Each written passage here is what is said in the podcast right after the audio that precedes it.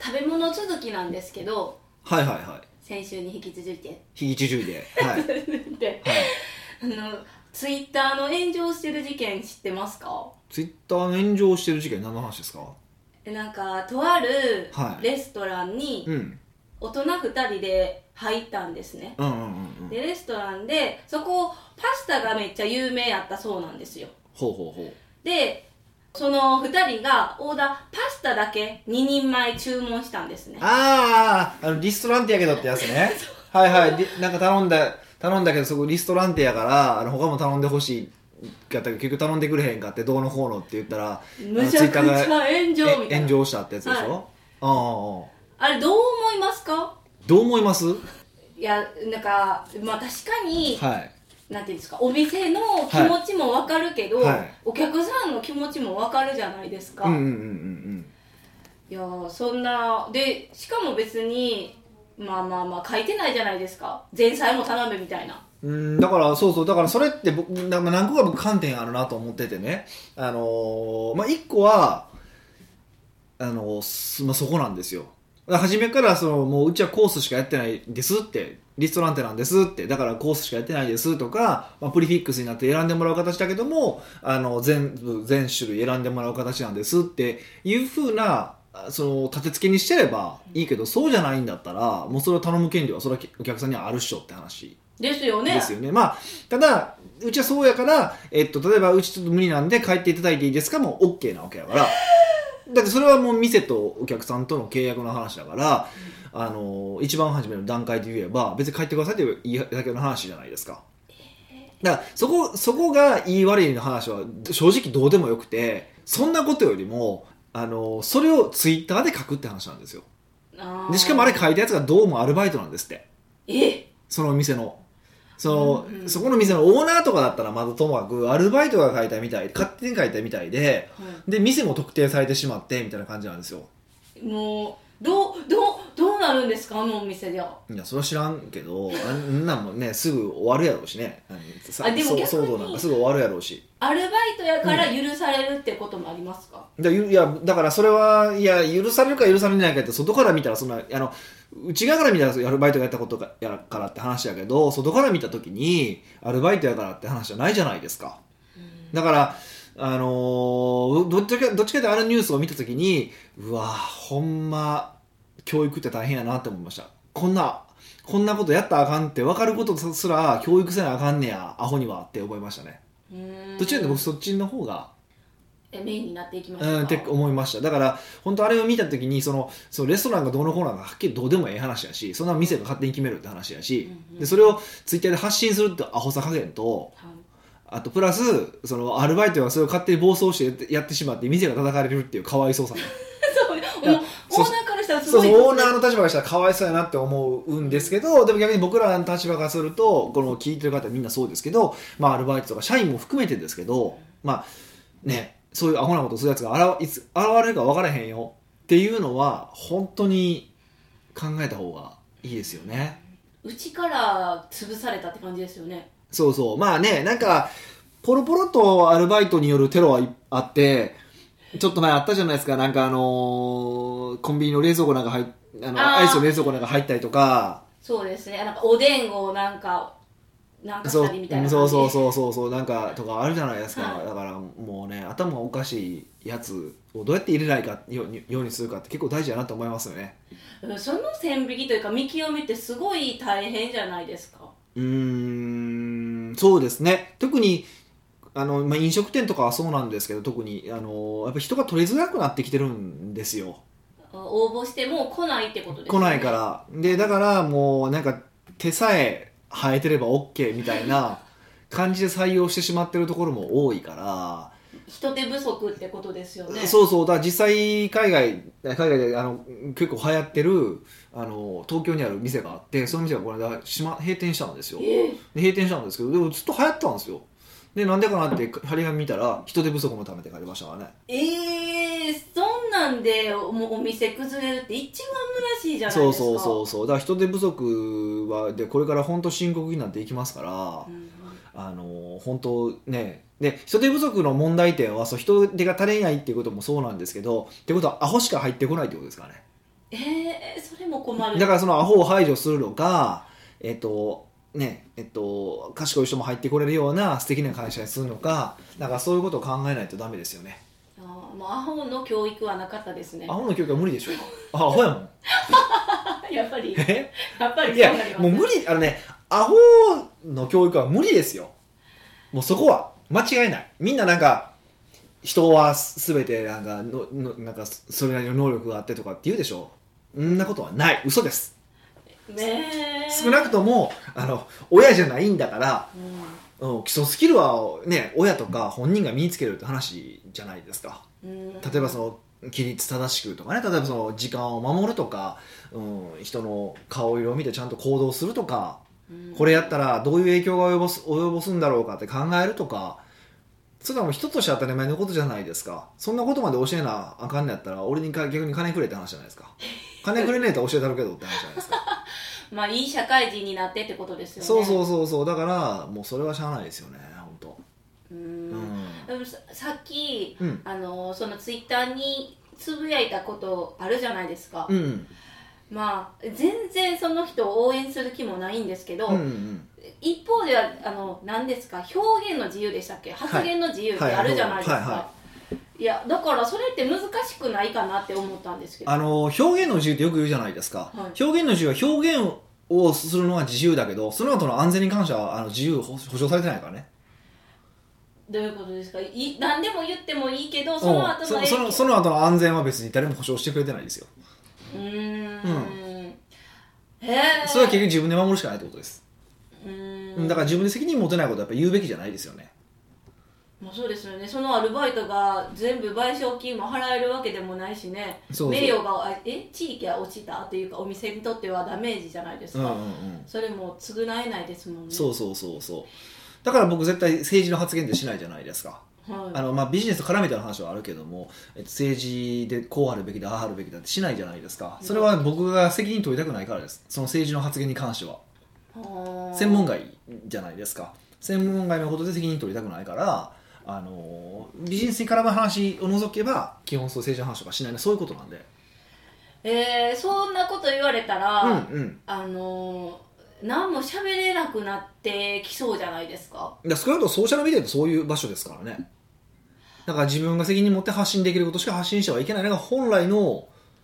まあ、あるべき姿でしょう特にパブリックな場ですからだからプライベートな場とパブリックな場っていうのは発言は変わるに決まってるじゃないですかうんうん全然違うじゃないですか僕この間もちょうどその話でちょっとあんまり言えない多分表で言ったら絶対炎上するやろうなと思うことがそれを言ってたんですけどそれ絶対あの書けないですもん Twitter とか YouTube とかメルマガとかではそれは何です考えが偏ってるというか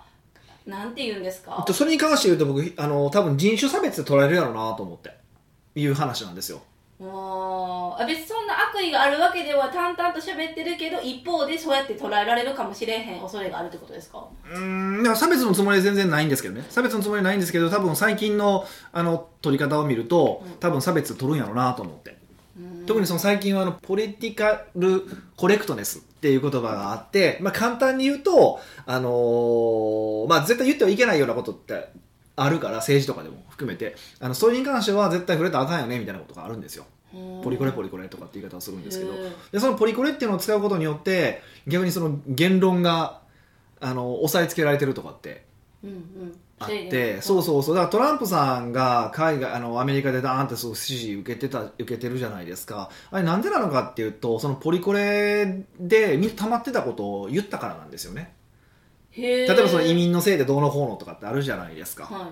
っていうのもやっぱ今まで言えなかったわけです特にははまあもともとアメリカって、まあ、多民族国家とはいえアメリカ白人の国白人が作った国じゃないですかでだから白人が優位な国だったんですけど、まあ、だんだんいろんな民族が入ってきましたで相対的に昔は要はあの黒人が貧しくて白人がまあ要は割と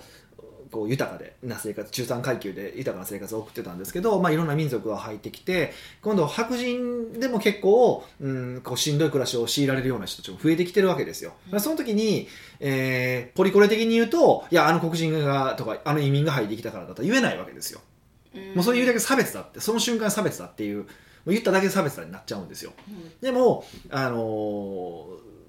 ーね、でもやっぱた鬱憤溜まっててそこでいやトランプさんみたいな人が出てきて移民がいてるからなんだって言ったらそうだそうだってなるじゃないですかそう鬱憤溜まってる人からすれば。確うかん、でまああの正しい部分もあるし正しくない部分もあるからあの本来は切り分けて考えその差別の部分と事実の部分ってあるじゃないですか、はでそれ分けて考えないといけないんですけどもうその発言した時点でアウトみたいな感じになってるから空気的ににへえなので結構こうその言論が潰されてるっていうのはあるんですよねで結構そのあのソーシャルメディアはそういうところがあって表面的なところだけ取ってそこだけでも差別だみたいな取り方をするんですよだからあの本当に自分が責任取れるようなことしかやっぱ言えないなって思いますよねうんんえそれって、うんあの自分のアカウントとかもクローズドのアカウントってあるじゃないですか自分の友達しか OK してないやつ、はいはいはいああはいう場やったらいいけど、うんそのなんだろう全員が誰もが見れるところやったらパブリックになるんですよねいうんなるほどでも僕は多分その自分のあのアカウント例えばそういう個人の中では僕持つ気もないし持ってもないですけどもしそれがあったとしても僕しないですね残るもんスクショ取れるもん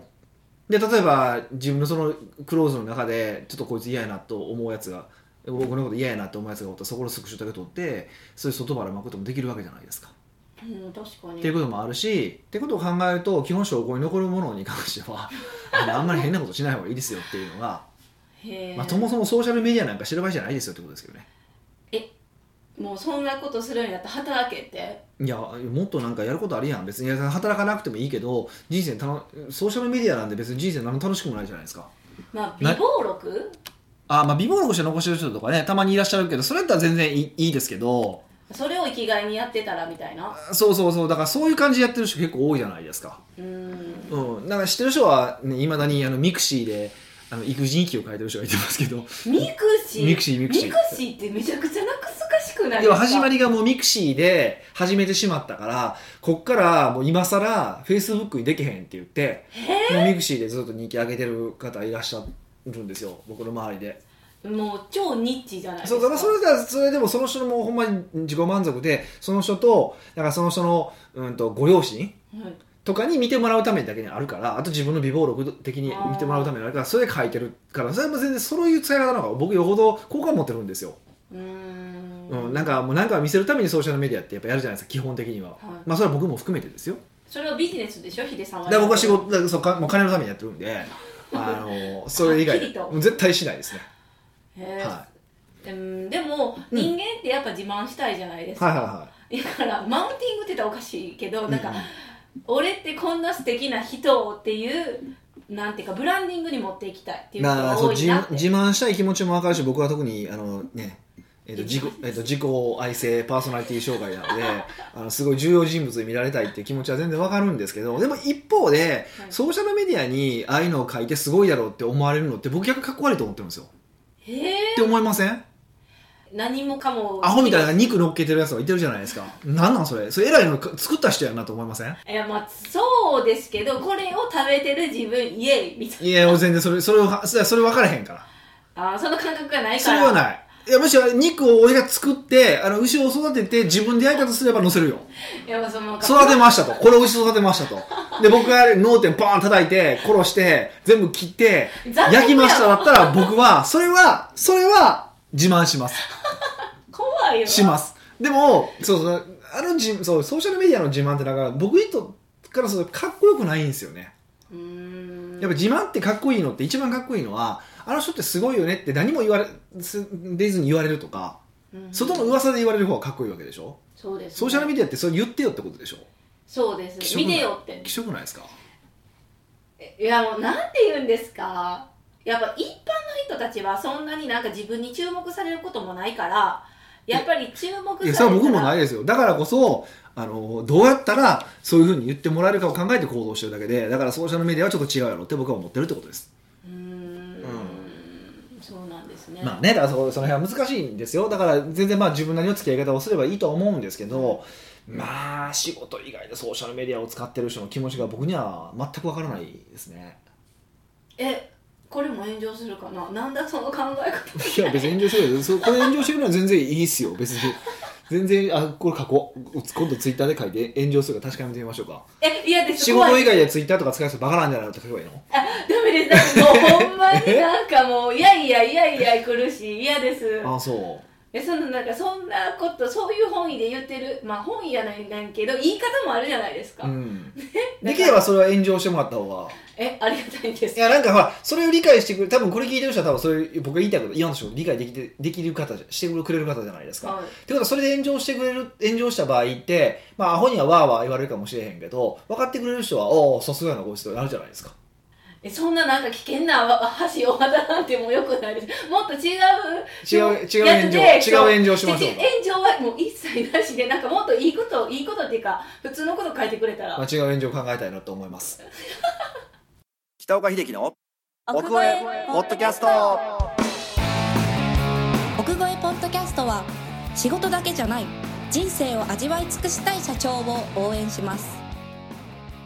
改めまして北岡ですミカですはい今回の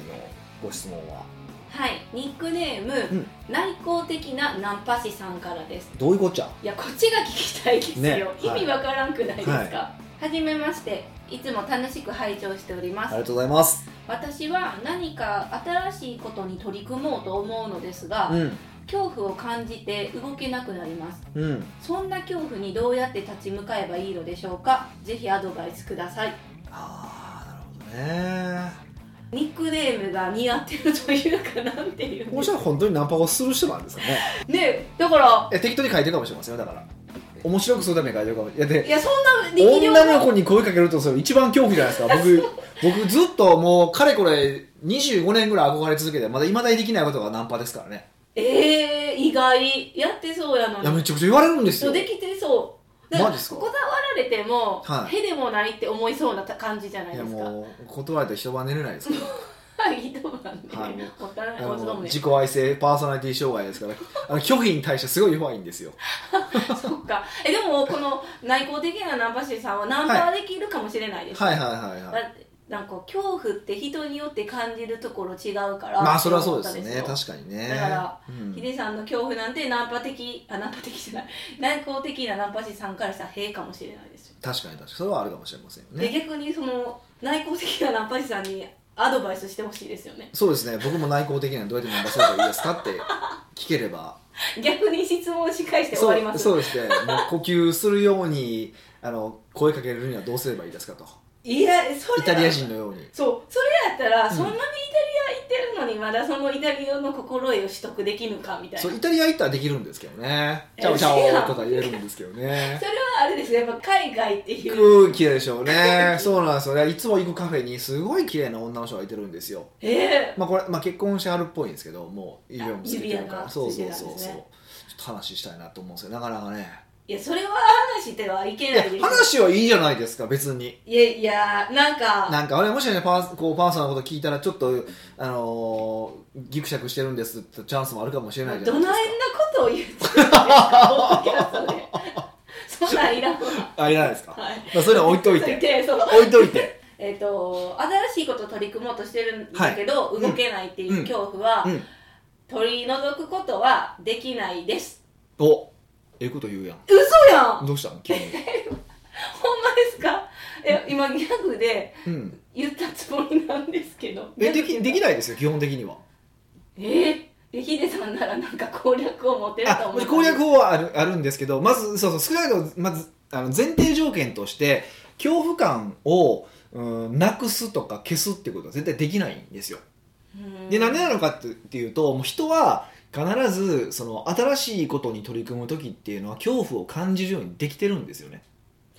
なんでですかなぜかっていうと今まで通り生きれば少なくとも今まで通り生きることができるわけじゃないですか。はいでしょで今新しいことをやると何か新しい問題とかリスクが発生する可能性があるわけでしょってことは今まで通りいかないんですよ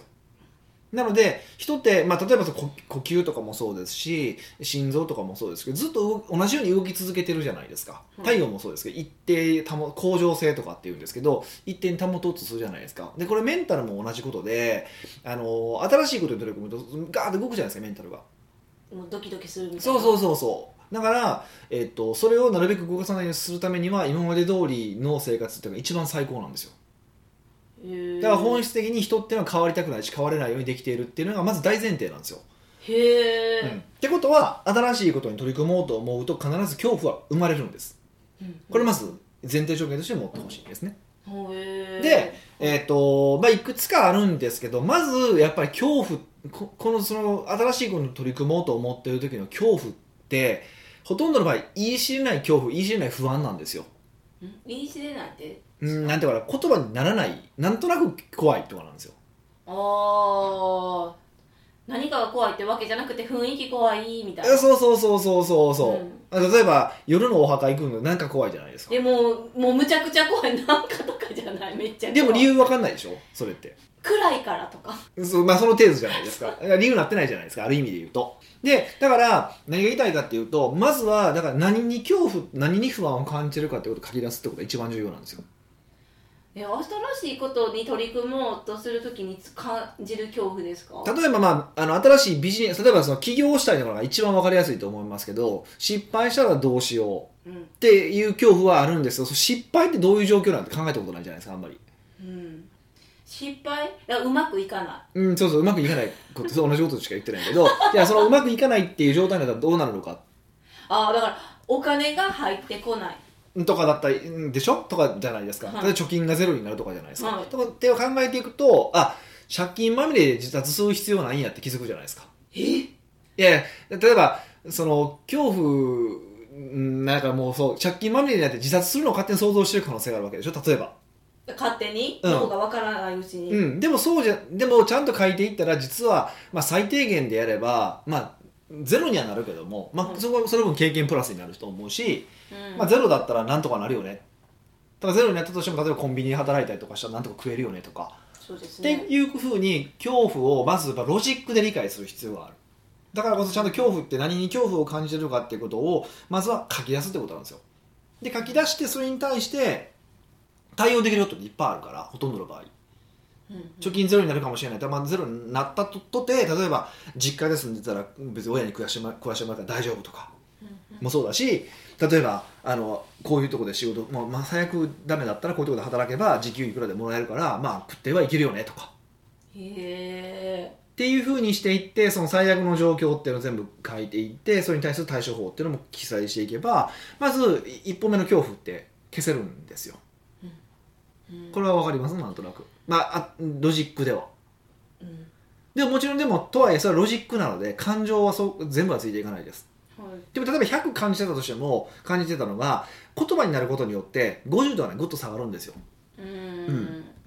だなからんとなくわかるそうそうそうそうだからまずはそこから始めていくっていうことがやっぱ一番大きいなっていうことなんですねえー、何に恐怖を感じてるかを書き出すんですね、うんうんうんうんでもう一つポイントがあってこっちの方がまあ重要なのかなと思うのはあのやっぱ普段からこう新しいことにどんどん取り組むっていう癖をつけるってことですへーまあ、こまあ、あの簡単に言うと好奇心を持ちましょうっていうことかなへえそんな毎日ワクワクすることありますいや別に好奇心でワクワクじゃなくてもいいけど あのー何かこう新しいことを知るとかうん体験するとかっていうことその新しい経験とか知識に対してこうオープンになるっていうことですねうん初めはなかなかむずこれも難しいと思うんですけど徐々にその気にするようにしていくとだんだん、あの変わっていきます例えば今日たまたま、あのし今日ランチ行ってたんですよでランチ行ってた時に、あのマルジュが出てきたんですよ丸十マルジュ覚えてないですかこの間僕説明しましたよえ丸十が出てきたはい食事行ってマルジュが出てきたんですよマルジュですって出てきたんですよえでその汁えお汁なんてやね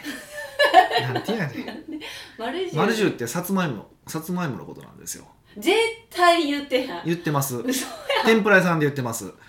え天ぷらが出てきたってことですかあさつまいもが出てきたさつまいもの天ぷらが出てる時丸十って言われてるんですよえーそそこからそんなうあの銀座銀座でみんな行った時ですよでえねあのそれはなんでかっていうとあの丸に丸の中に十書くと漢字の十書くと、はいあの昔の島津の家紋になるんですよえ島津の家紋ですか薩摩藩のへえだからあの料理屋さんでは、えっと、さつまいものこと丸十って呼ぶことって結構あるんですよえなんか分かりにくいですねまあだからまあ隠語というかまあ遊びですよねある意味ね粋な遊びです、 そね、うそうそうでその時にじゃあ「マルジュ」って言われた時にその人もそうだったんですけど「マルジュです」って出てきた時にさつまいもやなと思ったけどなんで「マルジュ」って言うんですかって聞かないわけですよへえ聞いちゃいそうで僕は聞くんですよあ聞くんですか僕聞聞いたら知ってたんですよで知ってるって聞いたんですよそうそうそうそうそうで話であのーそこそこなんですよ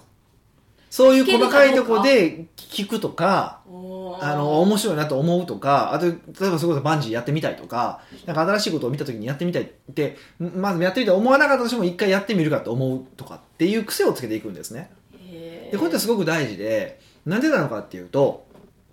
あの恐怖って感じるそうやる前って恐怖感じるじゃないですかえ、はいでもほとんどの場合ってその恐怖って取り越し苦労なんですよね取り越し苦労だから心配しんでもええことそうそうそうそうそうへ例えーばまあ極端な話うんジェットコースター乗ったら首ちょんげるんじゃないかとかえ いや、わからへん よ。まあ、たまにそういうじ事故はあるけど、ちょ、ちょちょんげるんじゃないかとか、落ちて死ぬんじゃないかとか、ああー確かにあの、バンジーしたら紐ちぎれるんじゃないかとか思うじゃないでそすれか。は思いますでも、やったら何も起こらないじゃないですか。まあ怒らない人が大多数まあ生まれそうそうそうそう、上の人はあおるけど、はい基本起こらないわけじゃないですか。ほんなら、あ、大したことなかったな。っていうことでしょ、うん、うん、そこでわかるじゃないですか。はいで、これ繰り返し新しいものに取り組むっていう経験をすると、その初めに感じる恐怖よりも実際にやった時に感じる恐怖の方が、実はそんなに、なんていうか大したことがないことが、例えばジェットコースターがまさにそうで、乗る前よりも乗ってる時はもうすごい楽しいじゃないですか。そうです乗る前すごいドキドキするけど。っていうことなんです。ででこれ何でもそうで経験的にそれを身につけていくとあ実はあのもう早く飛び込む方が楽なんだなっっていうことが分かってくるんですよ体感的に、にやってしまって感じた方が早いみたいななそうそうそうそうそうそうそうそかなかハードやな、うまあなかなかハードなんですけどそれをだから普段の生活で癖をつけておくと何かこう新しいことを取り組まないといけない時に出た時にもうん取り組めるようになるってことなんですね、うーんううんこれは多分一番大きいかなと思いますねうんえこの恐怖を感じてる時に、うん楽しみたいんですけど、あうん楽しみたいと思ったんですけど今の話聞いて、うでん楽しめれますかいや楽しみ楽しむ必要は別にないですだから楽しむっていうのも自分の心が恐怖心と同じ湧いてくるものなのであ湧いては来ない湧いては来いないので、うーうんん、でも新しいことを取り組んで恐怖でで大したことないよね実際にやその初めに感じる恐怖よりも実際にやった時の恐怖の方が小さいよねっていうことをし理解することができれば、うんだんだん行動に対するブレーキが取れるようになってくるから、うんっていうことなんですよ、うんうんでもさっきそのマルジュですよねう、んが出てきた時に、うん、聞いたらいいやんっていうのがあったじゃないですか、はいはいもう多分き聞くことすら恐怖に思うことって人って多くないですかまあありますありますだからもう2段階ブロック入るわって思いました 今二段階ブロックというかまあでもそれは何かっていうと知ることの方がうーん聞くことよりも低い地位が低いということじゃないですか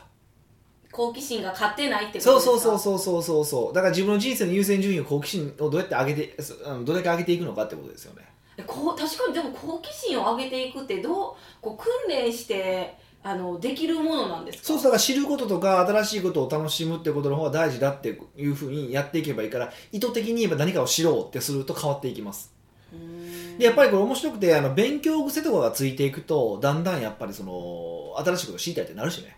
実際へえ、うんへ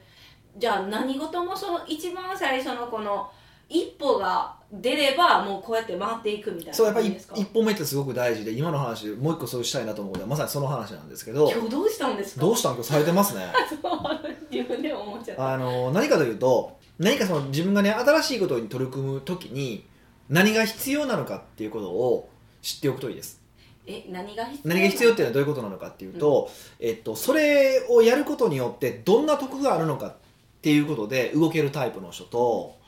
それから何をやればいいのかっていう概要が分かればいいそう設計図があればいい人と、えっと、細かなそのステップ1ステップ2ステップ3っていうのが分かればいい人とあで大まかに出てこの3種類に分かれるんですね、うん、ー大まかへーにかなり大まかに言うとねだから自分がどのタイプなのかを知っておくことですえそれは何に対してもこの3ステップひ自分はステップ1の人やったら何に対してもステップ1の人間なん結構それは強いですあのもちろうんんあのそうそうそうですねあのス,、えっと、スキルが上がってくると